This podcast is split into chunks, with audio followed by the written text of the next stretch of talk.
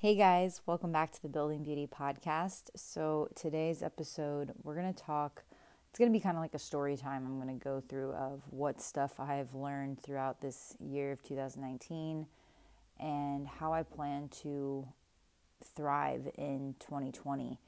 Um, and the reason I'm telling it more in like a story way instead of like giving tips and tricks on how you can, you know, optimize your new year is because I think, at least for me, I think it's more relatable to kind of give my own individual perspective and then you can almost like kind of create your own perspective through it because when we give tips and tricks that are like specific to us, sometimes it doesn't really serve the person listening as well as if they can go, oh, you know what, it was cool to hear her story. I can see why she's choosing to do these things.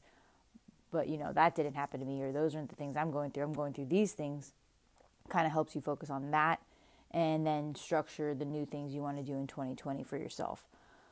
So, kind of just going to jump into stuff of, you know, starting off with, you know, 2019 was by far the most challenging year of my life.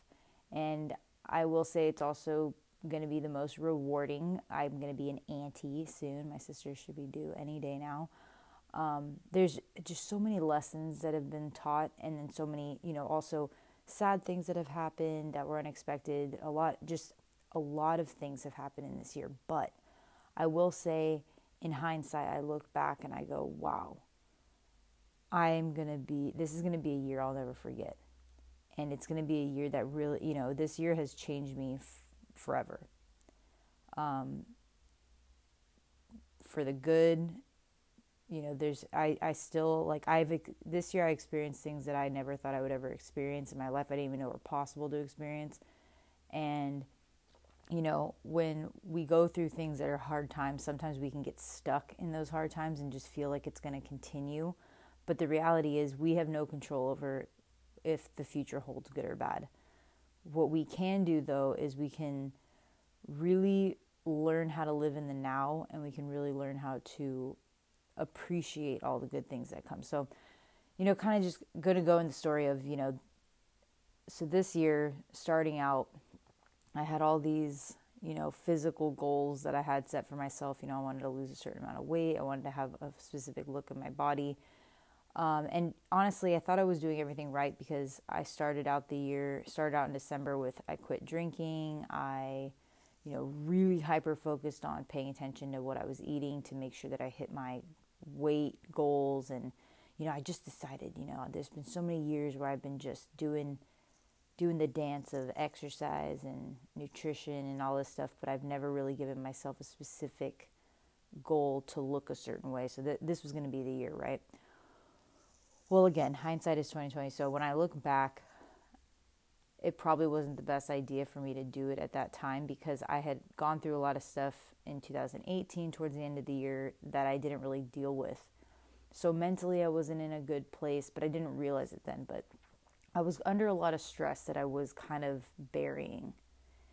And, you know, beginning off the year in 2020, I actually did start, I hit my, you know, I, I quit drinking. I started eating very, very I wouldn't even say healthy. I just basically ate vegetables and chicken and like I just very low calorie, very simple stuff and I stuck to my workout routines.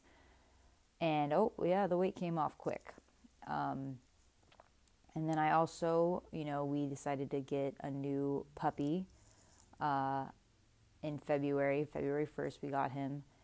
And I remember that day I was very um, on edge because I just like, I felt like, okay, this, you know, I, I still hadn't really grieved the loss of my previous dog, Apollo. And we lost him in um, July of 2018. And so it had been about seven months since we lost him. But I didn't, I'd never been in this position, so I didn't realize what was happening. But I remember I felt uneasy, but my husband was very sure he wanted a puppy, and I was just on board. Um, and you know, we had no we didn't we definitely did not do our research and experience on how we should go about getting a puppy. Both of us had grown up always just being like we got backyard puppies or you know, random puppies that we found um, at you know, people were just selling and this is kind of what we did. Um, and we didn't really know the signs to look for for like maybe a sick puppy or whatever. So long story short, we ended up getting this puppy, and he um, he was so perfect. He was so sweet, but um, within a month, um, we knew something was wrong. I don't even think it was a whole month. No, it was like a couple weeks. Yeah, I just I just had this pit in my stomach when we got him home that something wasn't right, and basically it turned it sent me into sleep deprivation, which made made me basically have a, a mental breakdown. I I didn't realize what was happening at the time but what basically happened was I could sense something was wrong with the dog. I've always been a very um, sensitive person to like other people's emotions. Like if something's wrong with someone else, it's very hard for me to not feel that energy. And so this puppy was I could I I knew he was sick. And my husband was not that he's not also like an empathetic good person, but he didn't he doesn't like collapse into things like I do or like really feel you know that kind of energy that I do. So I I don't know what happened but basically I could feel that this dog was dying and I basically started dying along with it. That's the only best way I can describe it because within from February 1st when we got him till February 19th I was put I basically checked myself into the UCI um, psych ward or I tried to because I basically had lost at that from February, I'd already lost a significant amount of weight. And then from February to about February 19th, when I was trying to check myself into the hospital, I had lost an additional 15 pounds. So in total, I believe I lost, I think, close to 20 pounds, 20, oh, maybe a little more. And so to lose that amount of weight, whether it's muscle, whether it's fat, doesn't matter it, I mean, most of it was probably muscle, to be honest, but because I didn't have a whole lot of fat on my body. But basically, to lose that kind of weight and to basically, I couldn't eat, I couldn't sleep, nothing. My body was just breaking down.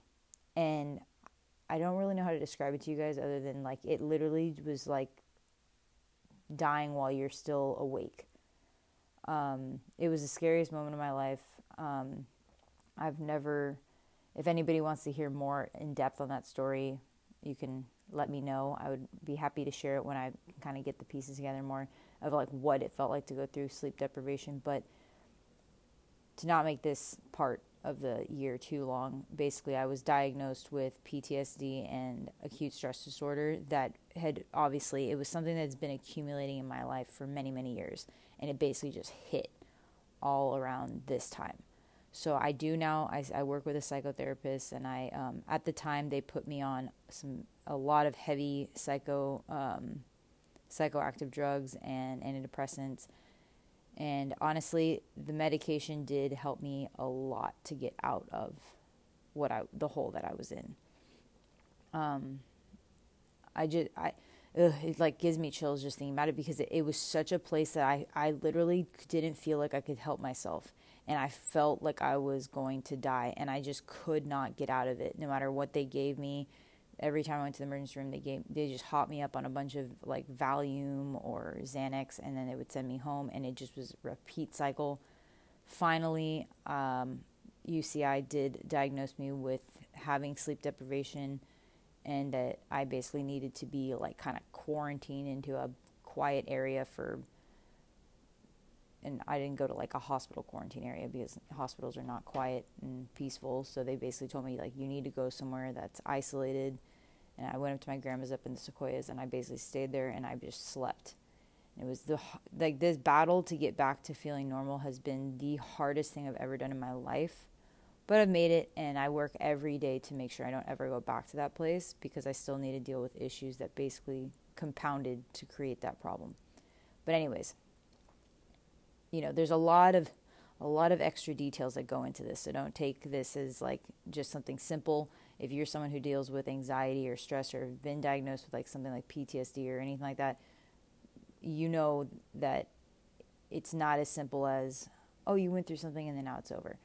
These things accumulate, they compound, and it takes a lot of time and work to get through it. So I commend anybody who's on here that has any has dealing with any kind of mental health issues just keep fighting and focus on your own recovery through it and what you need to do for yourself and don't really compare yourself to others. But just thought I would share that with you guys. So that's that's pretty much how it went from the until the end of February. Then Um, March hits, and March basically was just a, a, a, a, total month of just trying to freaking recover from feeling to feel normal. Um, you know, when I got back home, um, you know, the the puppy he he was take my husband, you know, did take him to a vet. We found out he was dying of pancreatic cancer. I think it was pancreatic. It was something wrong with his pancreas, and basically he had days to live. So I was right like no everyone treated me like I was crazy. Even the vets were like, "No, we need to give him a few more weeks. Like it's fine. He's fine. You're you're overthinking it."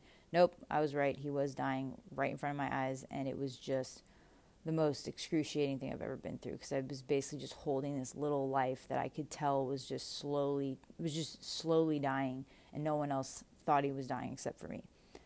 So it felt I guess it felt kind of good to feel validated that I was correct and then I you know, from there, I started, I was working with a therapist and I moved forward. And my husband still really wanted a, pu- a dog. You know, he was like, listen, I know that this really fucked you up, but I don't want us to like just stop what we were doing, what we were planning to do this year with getting a new, a new dog just because, um, you know, we, shit luck, we got a sick puppy.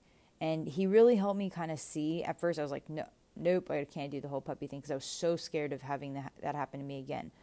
But it was very now again. I'm I'm so happy that he pushed me to realize like, listen, you weren't wrong to feel this way, but you let your feelings and emotions just take over, and that's not healthy in itself. So you're gonna need to do some work, but we shouldn't be scared to keep moving forward. And we went that you know luckily the place we got him it was basically a rescue um, he had rescued a, another litter of puppies and he said, you know, I'm so sorry that this happened to you guys. There's no way for us to know this, you know, before because it's not like we're, you know, they're not like a breeder where they have the mom and the dad with them and are can compare. So basically he's like, you know, your offer stands good with me that I will give you I'll give you a new puppy or as many other puppies as you need or whatever.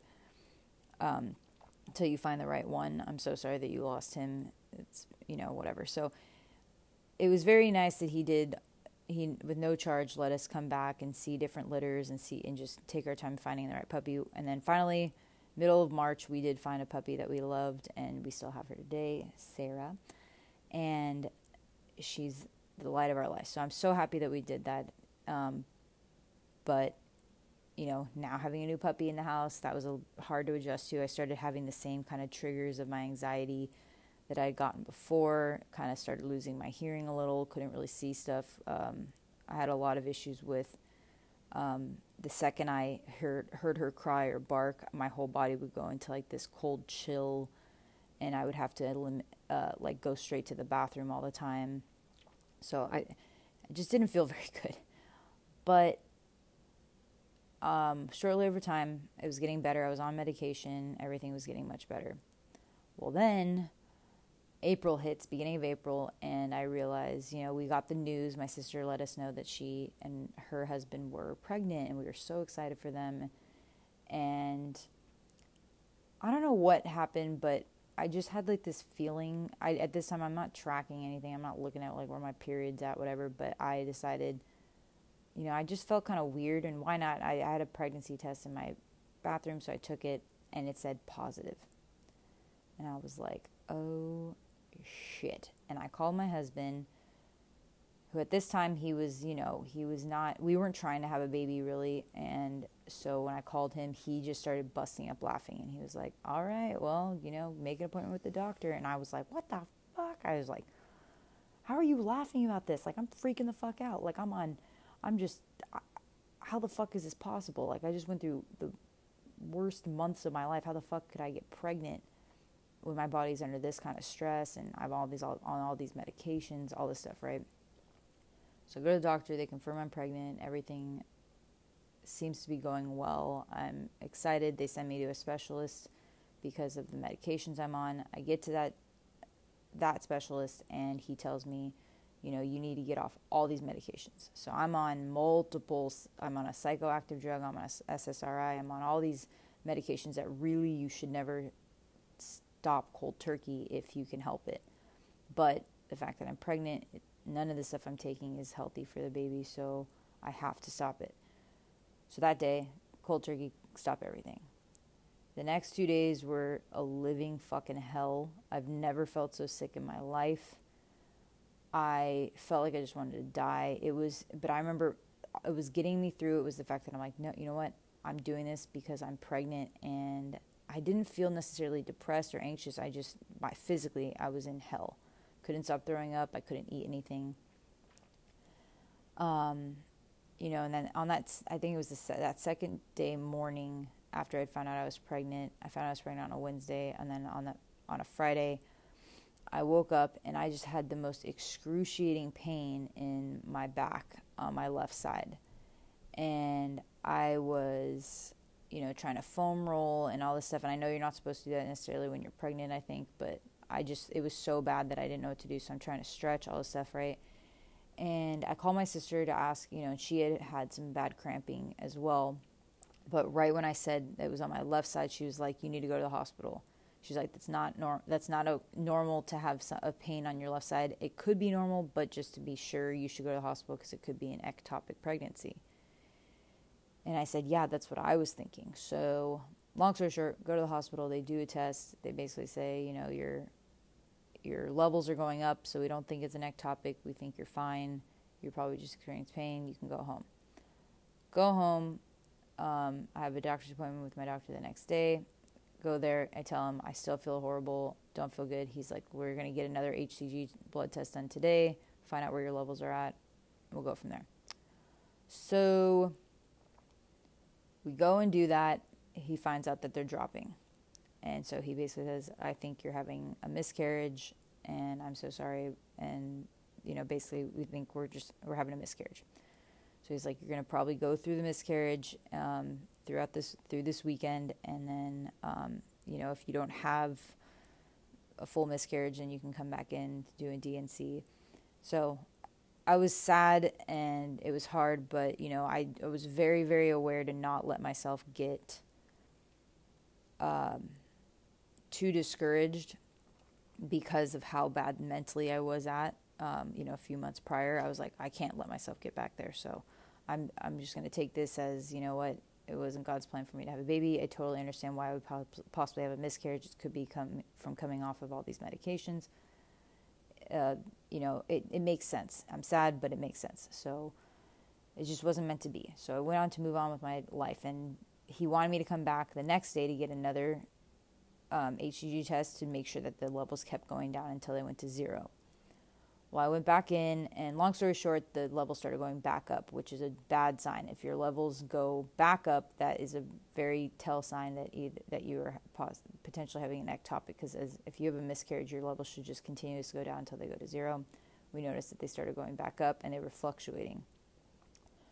So, couple, all this stuff keeps going on for the next week, and he basically says, "Okay, all your signs and symptoms. We don't see anything in the um, in your uterus, and we um, all your signs and symptoms are pointing towards ectopic. So you have two choices. You can we can put you on um, chemo or which it's a pill uh, called methotrexate, um, which I guess has like about 60, 60 to 65 percent chance of eliminating. It basically just takes away the tissue, uh, eliminating the ectopic, or um, doing surgery. And I done my research. I looked up all this stuff and I was like, nope, we're doing surgery.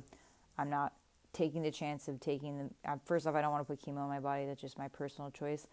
And second, I don't want to take the chance of my fallopian tube bursting. So get rushed in emergency surgery the next morning at 5 a.m. Do the surgery. They find out in the surgery I have endometriosis. And then from there, basically recover from all of that. So you know,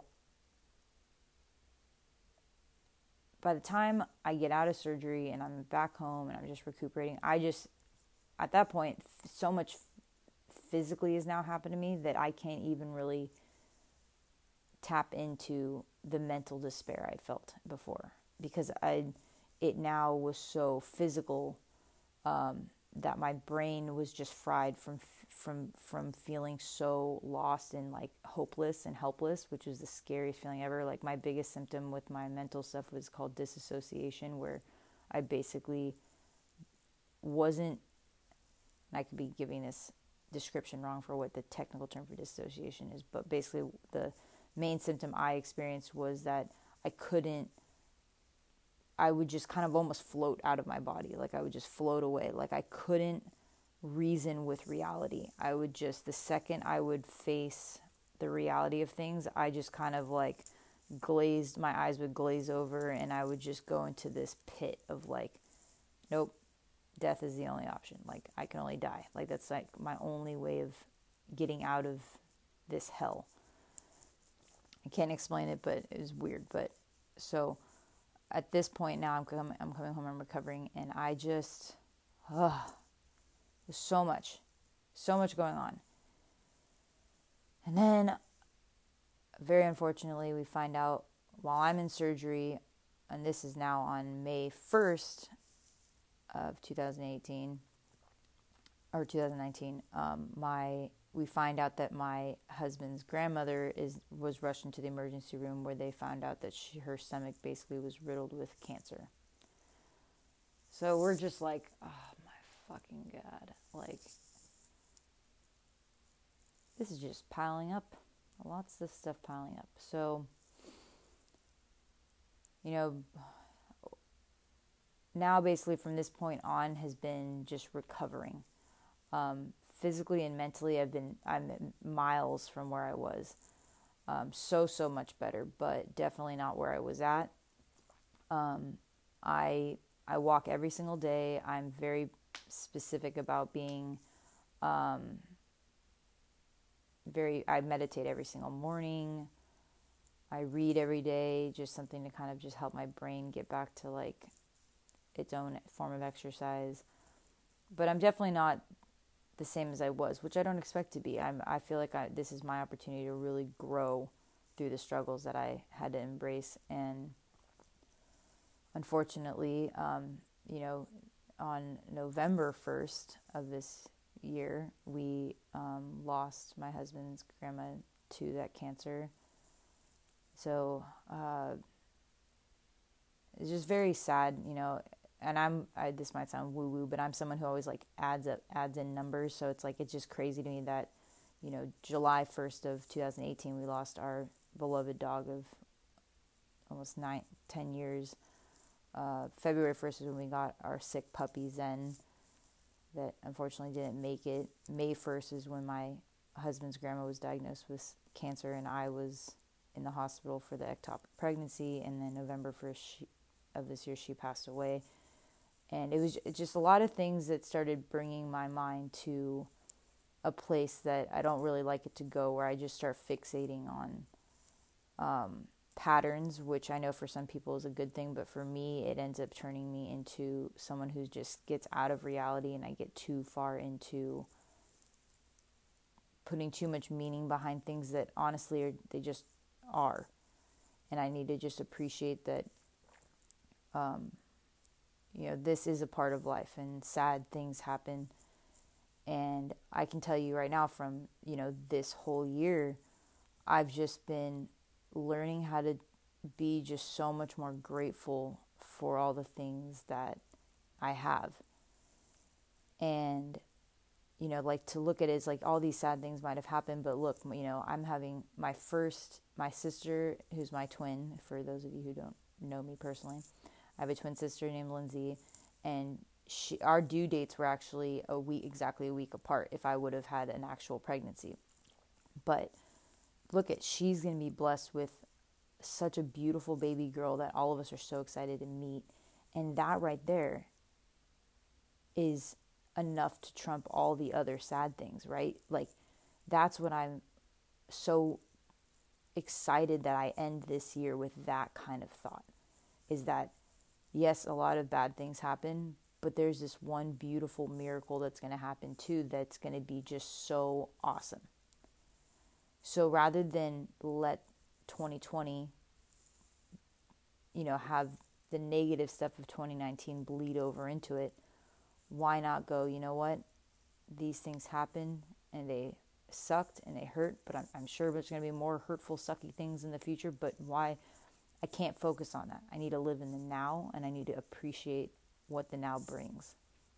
So, you know, honestly, this this whole last couple months, I've just been recovering, and I have goals in the 2020 of, you know, getting stronger.